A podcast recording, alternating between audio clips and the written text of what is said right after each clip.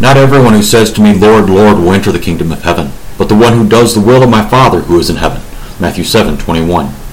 Lip service isn't real service. Not everyone who says they speak for God does. Many are the wolves in sheep clothing that Jesus prophesied about. They are the many antichrists that had already come into the world, even in the apostolic times. Only true faith brings entrance into heaven. For this is the will of my Father, that everyone who looks on the Son and believes in him should have eternal life. Entrance requires faith.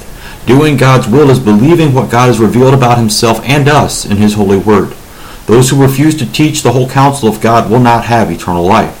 They might be surprised to find themselves hearing the words that we will hear next time, words none of us want to hear. Amen.